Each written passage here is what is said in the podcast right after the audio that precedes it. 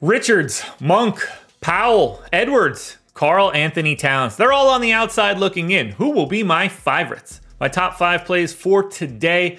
We're talking Sunday, January 14th, and we're breaking down DraftKings four game slate. Hit the like button, subscribe to the channel, hit the notification bell so you know when everything goes live. Follow me on Twitter at Josh Engleman. And then, if you're interested in the NFL or golf, do this.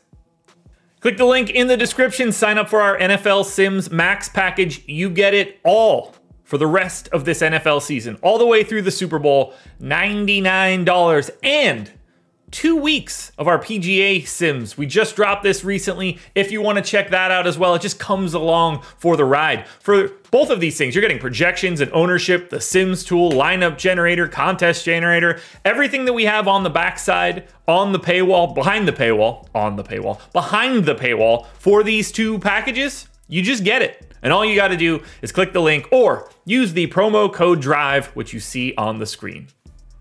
First one up for me at number five is going to be Trey Lyles, power forward center eligible, 3,900 projected for 18. The goal is 22. He's in the winning lineup 33% of the time. Playing solid enough minutes each night, four game slate means value looks a little bit different than it does when the slate is bigger. And Lyles can play his way into more minutes. He just has to play Harrison Barnes off the floor, or something negative happens to Domantas Sabonis. 20 minutes for Lyles. Call it 0.9 fantasy points per minute, eight and a half points, close to five boards and assist, and maybe a stock in a really nice pace up spot against Milwaukee, who does not represent the same defense you're used to seeing. So today, on a day where value is very hard to find, a sub 4K Lyles is one of the guys that you kind of got to get to.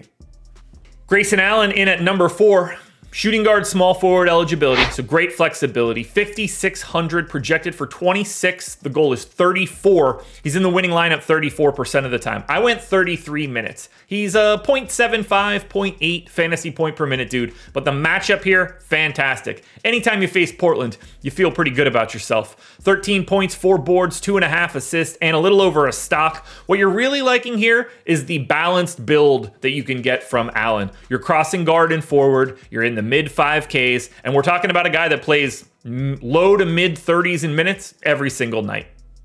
At number three, I'm looking at Jaden McDaniels. Now, he's small forward only. Tough position to fill, though. 4,700, projected for 22. The goal is 28. He's in the winning lineup 40% of the time. I went 32 minutes. Now, we don't know totally what's going to be happening here for Minnesota, but the good news is I've got Anthony Edwards projected in but if he's questionable, he is questionable. If he ends up out, that's just going to make Jaden McDaniels look a little bit better. Not that he soaks up a ton of offense, but anytime that you could free up an extra shot or two for someone, that's a pretty big deal. And the minutes certainly aren't going to go down in this case. Now he's a 0.7 guy. That's not ideal. And a matchup against the Clippers isn't really fun. But we're talking about a starter playing 30 plus minutes at small forward, sub 5K. 11 points, three boards, an assist and a half, and a stock and a half. It all looks really good for McDaniels. In at number two, we've got Anthony Simons, point guard, shooting guard eligible, 7,400, projected for 38. The goal is 47. He's in the winning lineup 42% of the time. Terrifies me to take these Portland guys, but in a competitive matchup, you're getting 34 plus minutes out of Simons, 1.1 fantasy points per minute, lots of scoring, 29% usage, 22 points, four and a half assists, three and a half boards, maybe a stock. It is a tough spot against Phoenix in that they're 10 point underdogs, but they're going to see that pretty much every time they play. You're hoping that it's close enough that Anthony Simons can play his fourth quarter rotation. That is the goal when you roster him. Unfortunately for us today, the number one contender is Terance Mann. Now he is point guard, shooting guard eligible, 3,700 projected for 15, but the goal is just 21. He's in the optimal lineup 43% of the time. 25 minutes.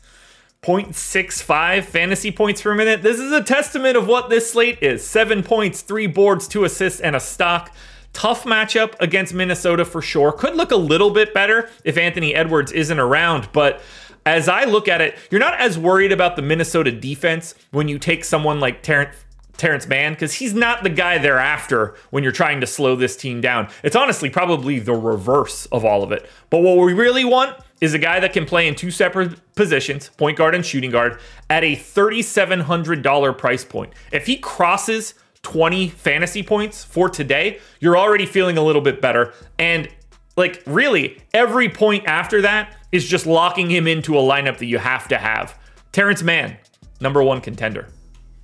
Alrighty, folks, that will do it. Those are my NBA DFS contenders on DraftKings for Sunday, January 14th. FanDuel version is around here somewhere, so check it out. Good luck, everybody. Win some money. We're back again tomorrow morning for another edition of the Contenders.